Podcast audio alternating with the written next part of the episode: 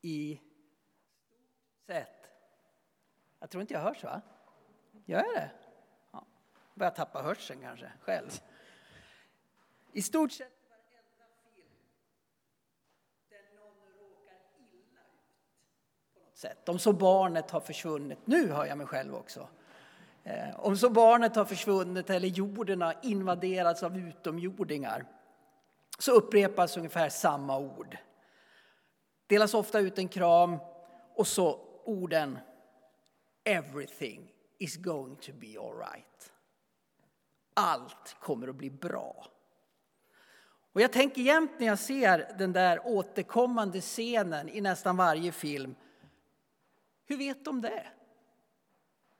Jag tänker att det är bara tomma ord som saknar täckning. Hur vet de att allt kommer att bli bra?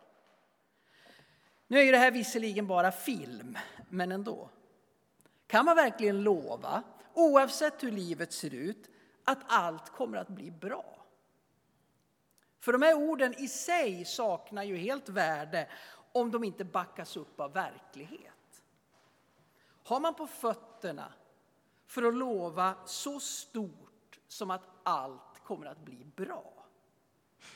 Nej, orden om att allt blir bra får snarare ses som en förhoppning än ett löfte.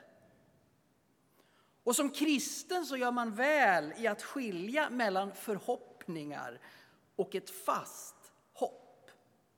Ingen kan lova att allt ska bli bra. Ingen kan lova att olyckor inte händer eller att vi inte behöver lida några förluster. Förhoppningar, de är naiva. Men hoppet från Gud, det är allt annat än naivt. Och författaren och pastorn Eugene Peterson han skriver så här. Förhoppningar är vår vilja som kastas in i framtiden. Hopp är Guds vilja som kommer till oss från framtiden. Jag tycker det är fantastiska ord. De får sjunka in lite. Förhoppningar är vår vilja som kastas in i framtiden. Hopp är Guds vilja som kommer till oss från framtiden. I första Hebreerbrevet 10.23 står det Låt oss orubbligt fortsätta att bekänna vårt hopp. Ty han som gav oss löftena är trofast. Hoppet från framtiden. Det överlever ångest, sjukdom, pandemi, ja till och med döden. Och här kommer då dagens tema till oss, döden och livet. Att livet på den här jorden, så som vi känner till det, en gång ska ta slut. Det vet vi med säkerhet. Vi ska alla dö. Varenda en av oss som sitter här ska alla dö. Det är ofrånkomligen så. Under den här perioden, eller under en ganska lång period när vi endast haft webbsända gudstjänster så har det ju ärligt talat fattats oss en hel del i våra gudstjänster. Det har fattats oss det som bygger gemenskap och det som bygger församling. Den gemensamma sången blir ju helt annorlunda när vi är samlade så här än när vi sitter hemma framför en skärm. Stunderna när vi får söka oss till ljusbärarna eller någon annan av våra bönestationer fattas ju oss framför skärmen. Och i höst så tar vi igen annat som barnvälsignelser och välkomnande av nya medlemmar och dop. Sånt som vi inte kan göra direkt så bra framför skärmen. Men en annan viktig församlingsbärande och gemenskapsfrämjande sak som vi inte heller har gjort i våra webbsända gudstjänster är det som vi brukar kalla för tacksägelse. Eller som man förut sa, parentation. Stunden när vi gemensamt som församling Minns de som gått före oss andra in i evigheten. Och jag vill redan nu bjuda in er till vår gudstjänst lördagen den 6 november när vi ska göra just detta. Och ta igen för det vi har missat under pandemin. Allhelgonagudstjänsten. Ja, alla helgen som sådan får bli en påminnelse.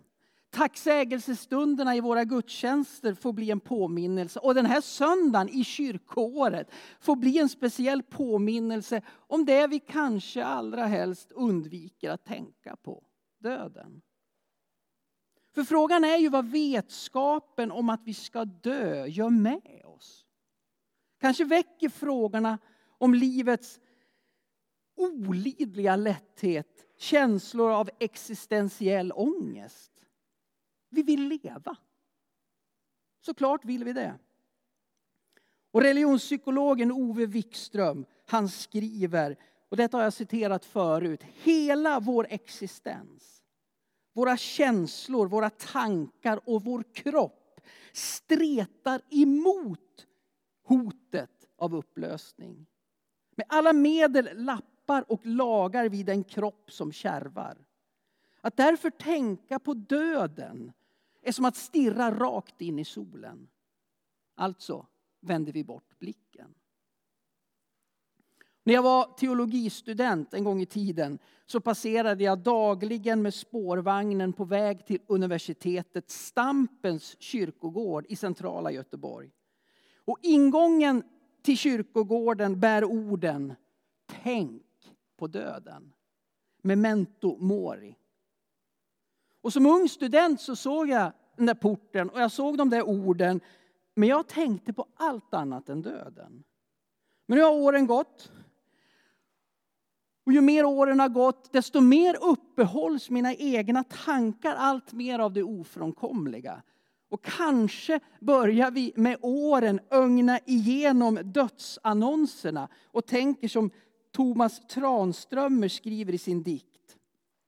Begravningarna kommer tätare och tätare som vägskyltarna när man närmar sig en stad. Jag är orolig, jag är rädd för döden. Men mitt i detta så får jag påminna mig om att rädslan och sorgen över döden är någonting naturligt. Jesus själv gråter i dagens evangelietext över sin döde vän.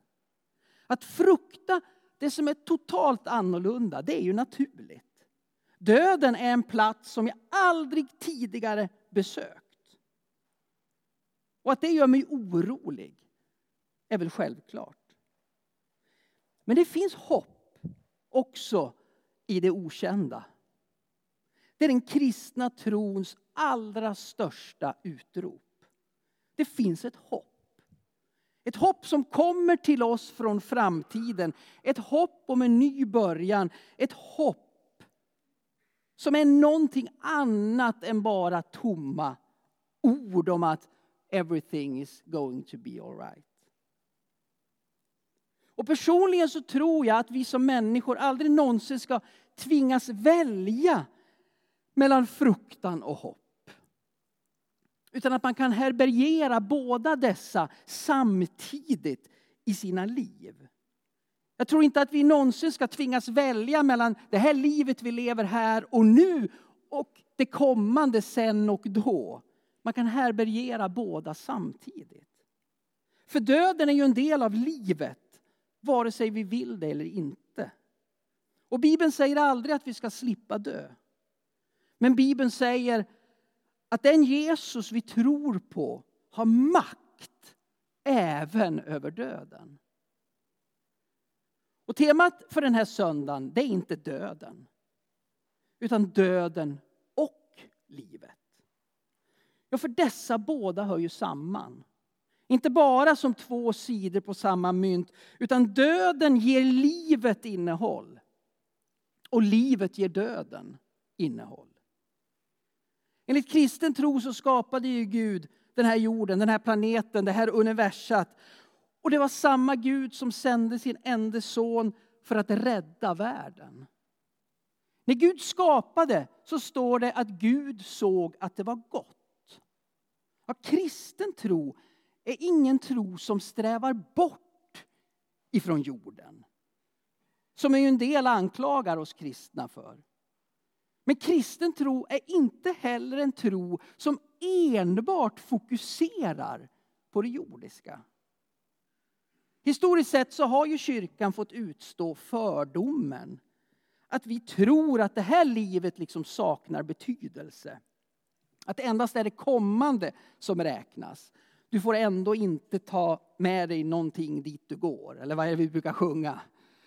Och det är i himlen så kommer det att vänta god paj. Men riktigt så enkelt är det ju inte. För vi tror ju som Gud själv att det, Gud, det, det som Gud har skapat det är gott. Och det är värt att älska. Som kristna är vi väldigt glada för vänskap, för hälsa, för barn, för ett arbete, för ett hem. Och därför ber vi och tackar för sådana saker. Och vi sörjer när det tas ifrån oss. Men samtidigt så handlar livet inte enbart om att ha allt detta.